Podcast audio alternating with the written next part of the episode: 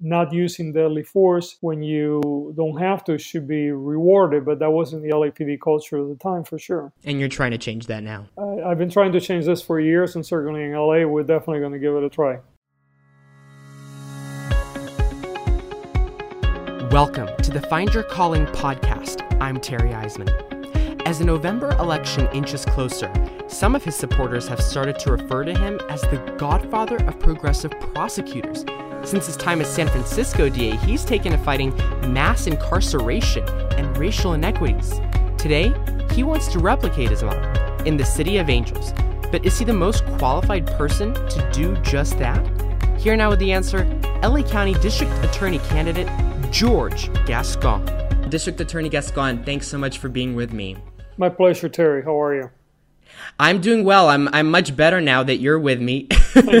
Uh, yes, I'm I'm very excited to to talk about um, you know criminal justice reform and all of the sort of the causes um, that you know of your life and including how to reform law enforcement i think there is you know probably no timelier sort of juncture in recent history to to discuss this, um, given you know everything that we've seen in the past couple of weeks. So I'm I'm happy to have you here, and I appreciate your time.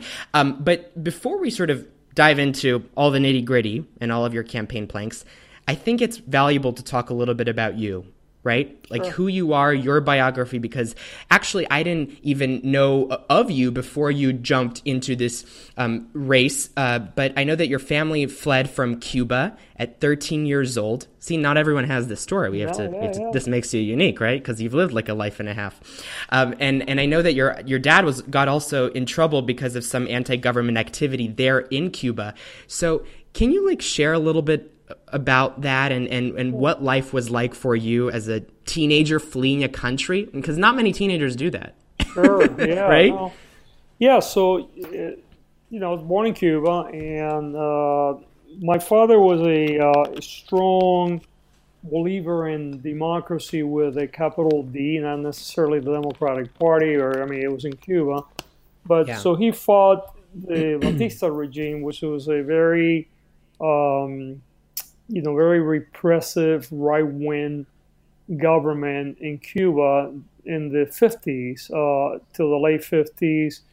And uh, as a result of, you know, many like him fighting that regime, uh, Fidel Castro came into power in, in 1959 in Cuba, in January of 1959 to be exact and my dad you know my father was very uh, very hopeful he actually was beaten by the police um, under batista they thought he had died they left him for dead uh, wow. luckily he did not die and when castro became the you know the leader of the, the country my father was very excited as most cubans were that that was a it was going to be a mm-hmm. departure mm-hmm. from totalitarianism and you know there was going to be a yeah. democracy Unfortunately, uh, you know, the Castro regime very quickly became a totalitarian system, and the only difference, uh, the first one was the prior one was uh, to the right, and this was to the left, and, and, then you know, leading to Cuba becoming a very repressive country for many many years. Mm-hmm. Uh, my father being very outspoken again, you know, against, against the system and, and uh, ruffled the feathers, ruffled the feathers in a good way. Yeah and you know and eventually you know we he really struggled. He was singled out by by the uh, communist regime. My uncle wound up in prison. My uncle was a union organizer uh, prior to to the revolution. When the re- revolution came in they kind of created this union. So really an arm of the government. Uh, my uncle wound up actually in prison for many years and that led to mm. my family, uh, my arm of the family, leaving Cuba in, in, the late 1960s. I, my grandmother, and one of my aunts was already in the U.S. Uh, they came in uh, in mid and late 50s. So mm-hmm. we, when we came, they had moved to. Originally, they lived in, in Providence, in Rhode Island and my grandmother was having a lot of problems with the weather. Uh, she had arthritis, and you know, the cold, wet weather wasn't good for that for an elder elderly person. So, sure. at the recommendation of their physician, the, the the part of the family that was here already in Providence moved to LA and then to Cudahy, which is southeast LA County. And by the time my mm-hmm. family mm-hmm. immigrated in the late 60s, we came directly to that area. So, you know, sort of my second part of my late teens, if you will, from 13 onwards, uh, were in the U.S. in a very poor working, uh, you know, working class community. Um, sure. Were struggling in school with the English as a second language, eventually dropping out. Yeah, what school. was what was that like? Because I, I don't I, I mean I, I don't know much about the sort of the educational landscape during that time but I must you know ELA maybe wasn't as big of a, a program maybe as it is now yeah. right it must have been much harder to learn yeah English no it, for somebody it really was so actually it was a you know the, I want to say 1968 or so that LA Unified started a program that was called NES which is non-English speaker and uh, and I was, but it only in in my case it only uh, they only had them in, in, middle school, so I was transferred to Nimitz uh, Middle School um, in Huntington Park, and the extent of the training mm-hmm. was actually that your English class was an English as a second language class, but all your other classes were the regular curriculum, so you know, you walk into a science class, you had no idea what they were talking about. You walk into a math class, you had no idea. Luckily, I did well in math only because Cuba yeah. was so far further advanced in teaching math at an earlier age, and math is sort of universal. Mm-hmm. So the only classes that I was doing well was math, uh, you know, English as a second language, PE, and some shops. But you know, history, science, all the other stuff, arts, I was just really struggling. And then I got socially promoted from middle school to high school, where the there was no English as a second language program. So I was immediately dropped, really, literally. Uh, less than one academic year. I did about a half of a, you know, three quarters of an academic year in the NES program, and then I was in high school because I was in a transition between middle and high school, mm-hmm. and when went to Bell High School, and immediately got thrown into yeah. a you know a tenth grade English class for English speakers. Wow. So, was, so it, it they didn't really tailor yeah. the educational experience. Nothing at all. So uh, I started failing again every class except for PE now and uh, uh, math. I was still my math was still probably a couple of years ahead of uh, of uh, where you were in the U.S. at that point. Uh, so um, you know, I I remember going to a counselor and transitioning from the 10th to 11th grade, which again they keep promoting you socially even if you were failing. And right. the counselor saying, "Hey, you're you're." Actually, he used the word "stupid," which really shocked me because by this time I understood enough in the conversation. Wow. He basically said, "You're too stupid for college, so let's try to get you into a trade." And you know, just kind of start shoveling me into every possible shop there was wood, metal, mechanics, you know. Yeah. And so was that your was that your foray into the military? That's, that's how Did it come I, at that how time? I left the high school. So I, you know, I, I continued to struggle. Mm-hmm. Um, by this time, I was, you know, I think by the time I was 16, I was, you know, I was probably yeah. the sickest kid in school because I was absent all the time, and I would, I would uh, dummy up my mother's signature, as you know, to bring a note back to be accepted and uh, I spent my time, you know, uh, surfing or outside and uh, not in school, and eventually dropped out of school. And it was when I turned 18 right. that, you know, I really wasn't happy. I thought that, you know, the kids that were around me that were doing the same things that I was doing were, were not going anywhere. And uh, I decided to join the Army as a way to get away. And the Army really. This is in 1972. Correct. And that's really where you know, my transition started to occur. My mentors, that's where I really finished high school, got a couple of years of college in that process, uh, which kind of facilitated when I got out of the Army, uh, you know, going to Cal State Long Beach and getting a bachelor's in history. And I must say, George, I found it so interesting because you know before before I sat down with you, I sort of looked into your history, and it's you actually served as a military police officer in Germany right. right. for at a time which right. i found so interesting do you like does when you think back to that time and sort of reflect on it and i don't know how often maybe you do this but uh, do you think that fundamentally sort of altered your approach that you took as a police officer and even as a da in san francisco did, did, does that have any impact do you ever sort of think about that you know, it, it, did, but the reality was that you know the the way that I wound up as a military police officer in Germany is very. It wasn't a straight line. So when I joined the army, uh, I really yeah. thought that I was going to end up uh, being assigned to an infantry unit and going to Vietnam. Uh, and then what occurred is that by the time I finished my basic training and the, in the uh, you know advanced infantry training, um, the there was a there was a the slowing major slowing down of the Vietnam War. There was a there were peace talks going on in Paris. Our Secretary of State at, at the time was a, name, a gentleman by the name of Henry Kissinger, and part and there were mm-hmm. peace talks with North Vietnam, and the, and the agreement was that the U.S. would not be sending any more combat troops to Vietnam in 1973. So actually people, the com- all the combat troops were being brought back, and you know the the, num- the number of uh, military personnel in Vietnam really started to be reduced. So we actually were diverted at that point, and that's how I wound up going to military police school, and then later on being sent to Germany. Uh, so my my path yeah. there was not exactly you know straightforward either. Uh, so when I became a military police in Germany, uh, working most of the time in central Germany. Uh, this was a, the really the height of the Cold War. Uh, you know, we had East mm-hmm. and West Germany, and uh, you know, there was a, the tensions were incredible. Uh, there was a lot of uh, acts of terrorism against U.S. personnel and U.S.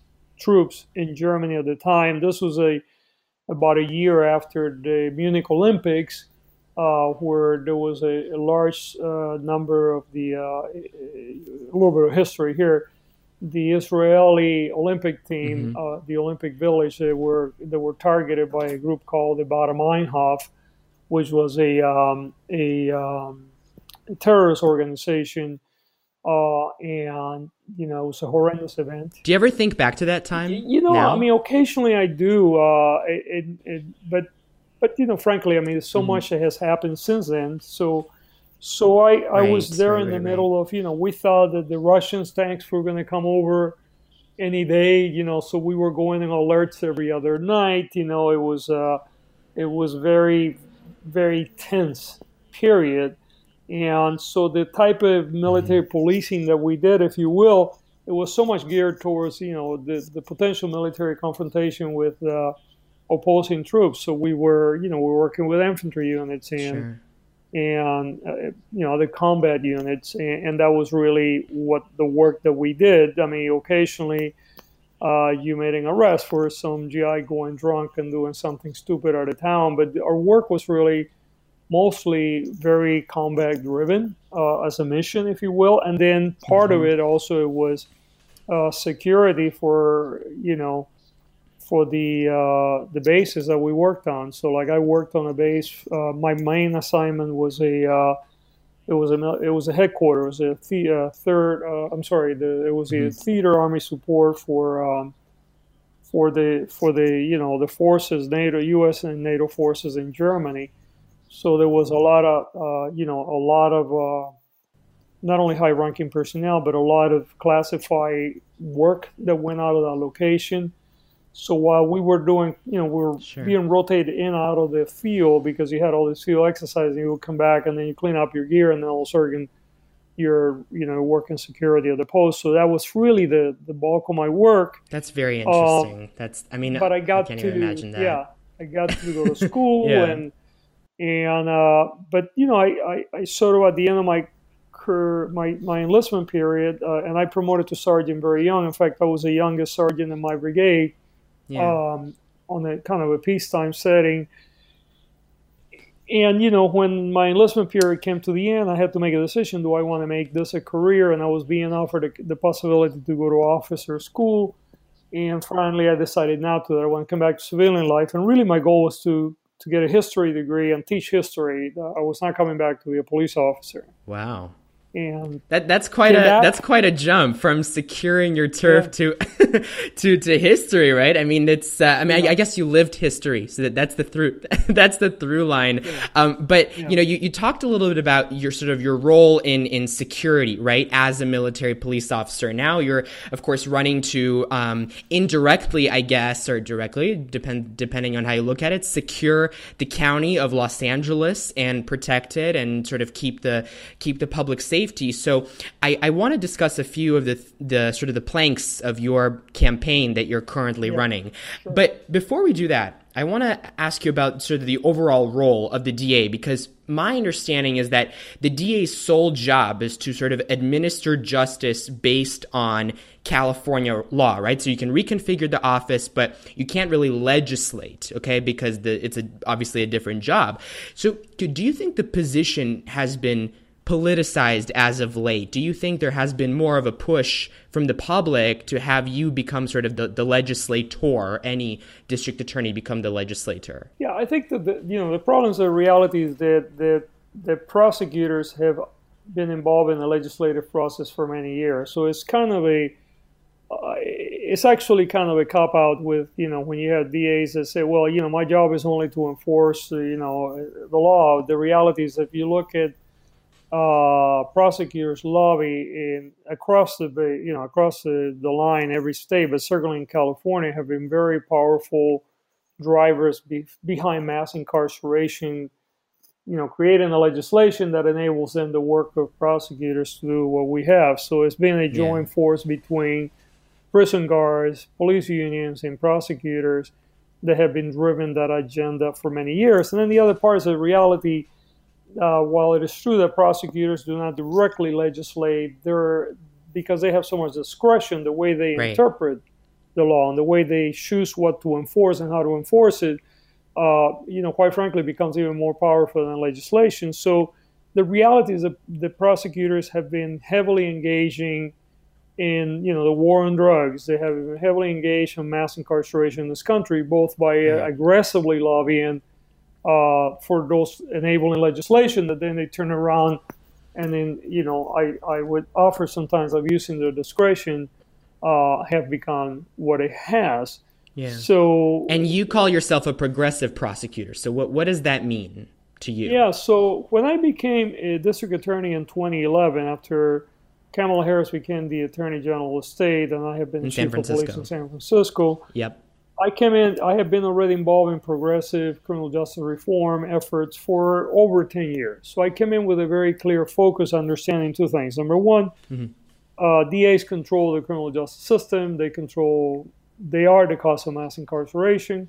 Mm-hmm. And number two, I also believe that mass incarceration was not giving us any more public safety. I, I believe that by the time I became a DA in 2011, the point of the, the, the lack of return on investment, meaning how much incarceration actually buys safety, have been long, you know, long past. So, mm-hmm. uh, and that was not just me talking. There, there, were studies that were showing that, you know, there was no, the, the we had an inverse returning investment. We had a cost now uh, that, you know, we were incarcerating at rates that were not necessarily impacting, creating more safety. To the contrary, that were often creating more problems.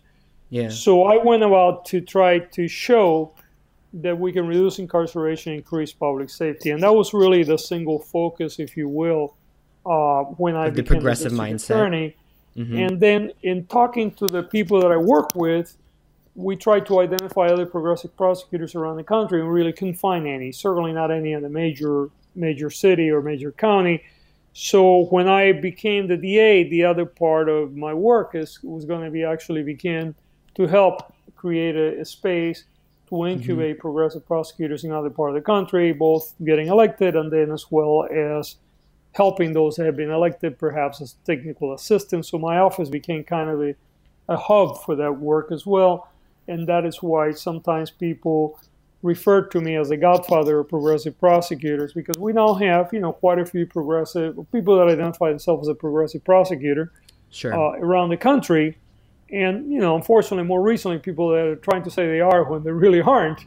Uh, yeah. But uh, but that was sort of the the movement, and I use the term movement because that's what we call it. And I tell people that you know, even my racing LA, yes, obviously I'm the tip of the spear. I'm the one that puts himself out there, but. Uh, yeah. But this is really about a movement, and LA County being such a large, well, the largest county in the country is so important in this movement.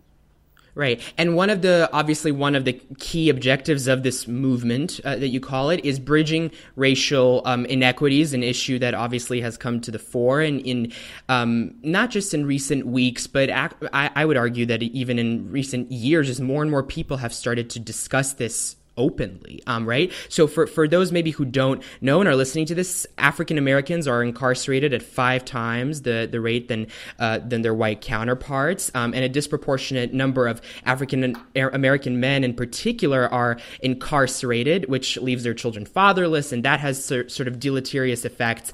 Now, your office and the Los Angeles District Attorney's Office have tried to sort of fix the unconscious biases in the system by one of the things that you've done is enlist special software to hide defendants' ethnicities in certain cases.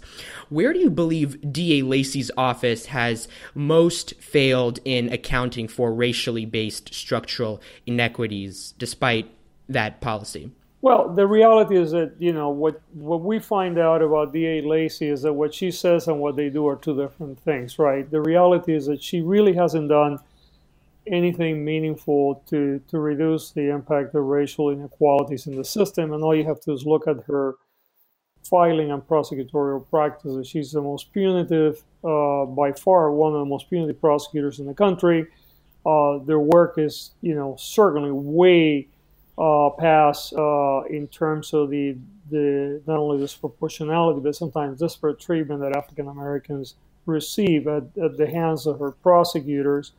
Um, but what do you think is the biggest gap that she has thus far yet to fill in terms of those inequities? Well, the, the biggest gap that she has to fill is because she has been so over punitive and they have gone so hard mm-hmm. in supporting police work that is often, ex- on the base case scenario, is biased, on the worst case scenario, racist mm-hmm. police work.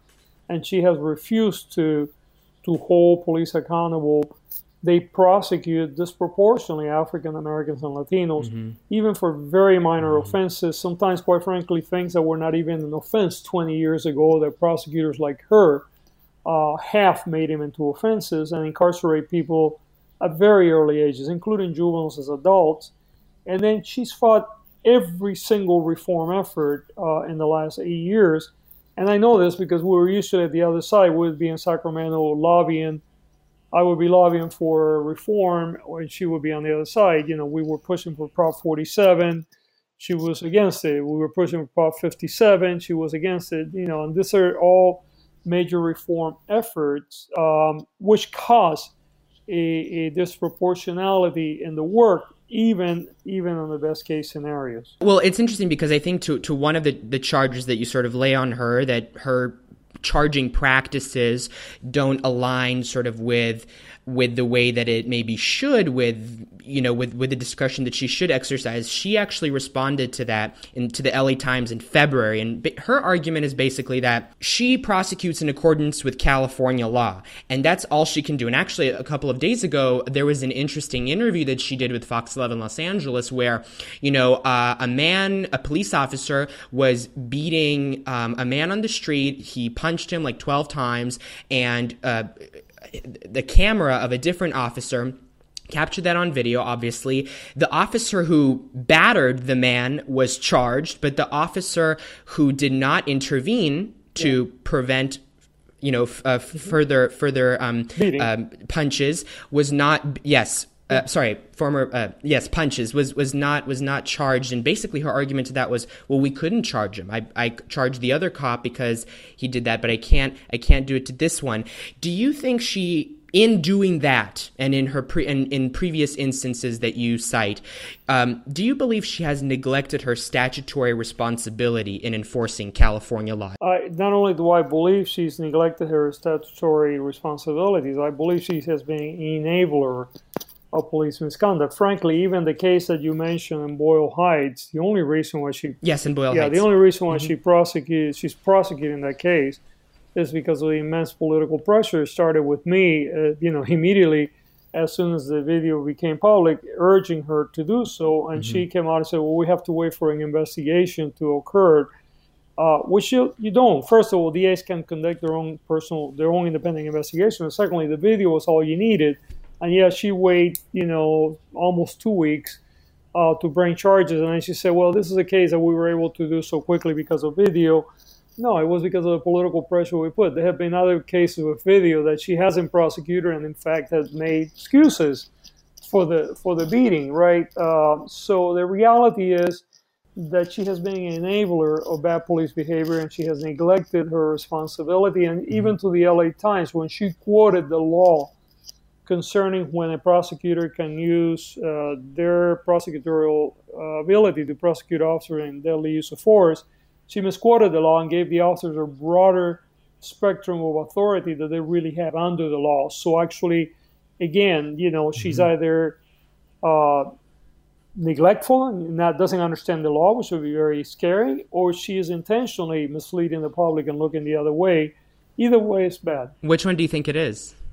You know, I cannot believe that she doesn't know the law. So I have to say that you know she's so so conflicted because she has so much money from police unions that she's just basically in their pocket. She's become a pawn with police unions.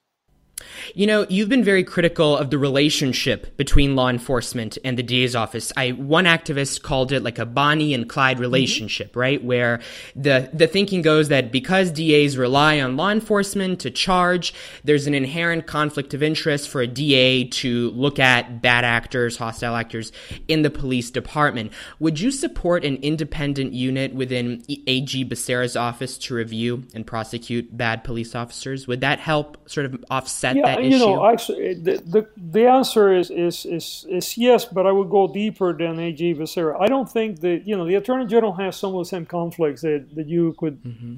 see in the local district attorneys, right? They, they work with policing on a regular basis.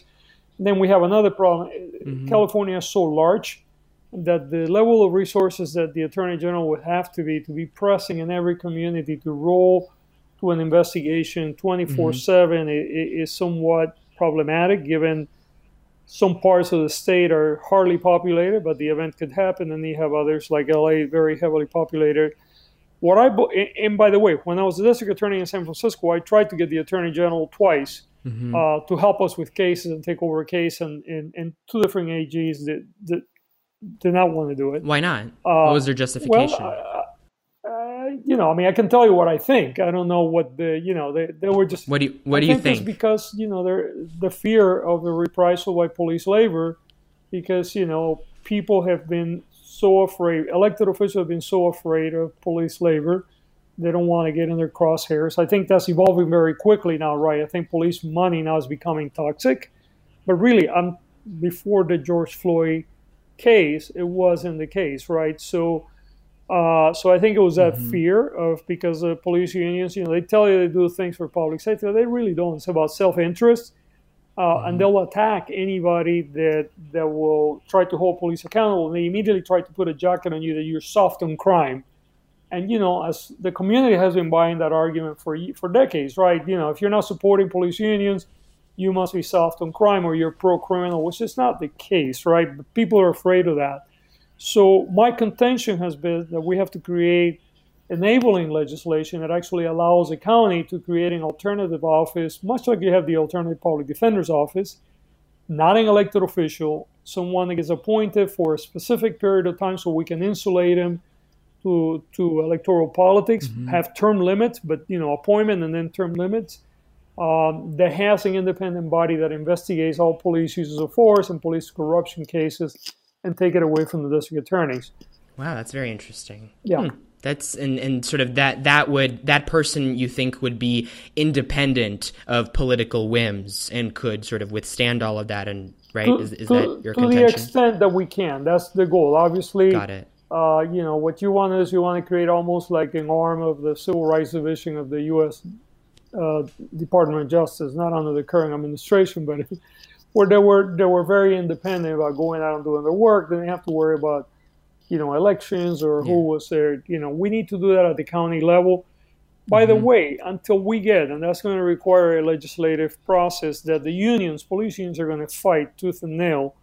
Um, you know, what I propose is actually uh, appointing, uh, you know, independent prosecutors, you know, kind of special counsels to handle some of the cases. In the meantime, that we we create what I did in San Francisco, which is an independent investigation bureau that only did police use of force, and I brought in civil rights lawyers and former public mm-hmm. defenders, and we segregated them from the rest of the the office to keep that separation so that we're not working with police in the day in and day out. Uh, but the best solution is still the, the creation of a separate unit because even in my case with IIB, you know, many community activists still felt that they didn't trust us, right? Because, you know, I was a DA, right? Even though the police union was pouring money, it's still under me, your umbrella. Yeah, exactly. Yeah. It's a lack of trust, which is understandable. Just as we wrap things up, um, you know, obviously you're very critical of the district attorney, but you've previously said that you like her as a person. What do you think has been greatest her her greatest accomplishment in the office? Has there been one in your eyes? You know, I, I when I say I like her as a person, I believe she's a Christian woman. I believe that she really I believe that she is inherently a good person. Um, I just her work, in my opinion, is horrendous. Um, you know, her the way that office is run, either by by doing or by or by failing to do, uh, is has been so punitive. The things that she believes in, you know, she believes in the death penalty. Uh, she believes in. And you don't. I don't. You don't believe right? Uh, yes. You know, she talks about you know being sensitive to mental health problems, but yeah, you know, she's incarcerated more mentally ill than probably even her predecessor. Um, so there's just so many things that she'll say something, but when you look at what the actual work is, um, has been very horrendous uh, and and has destroyed so many lives and so many communities. And at the same time, violent crime has gone up under her leadership. So you can't even say she's not keeping us safe. Um, so I just, you know, I, I can't think of anything on the workplace that I would say that's a good thing. The culture of that office is horrendous, and she's been part of that culture. You know, I think no matter what people think of you politically, you've climbed the echelons of law enforcement very successfully in San Francisco. Now you're trying to sort of emulate that in a you know different way in LA. Um, if you could travel back in time, uh, you know, maybe take a little ship back in time and give yourself advice t- to your 21 year old self, what would you tell that George Gascon? Well, I would have I would have been uh, extremely critical of um, the war on drugs.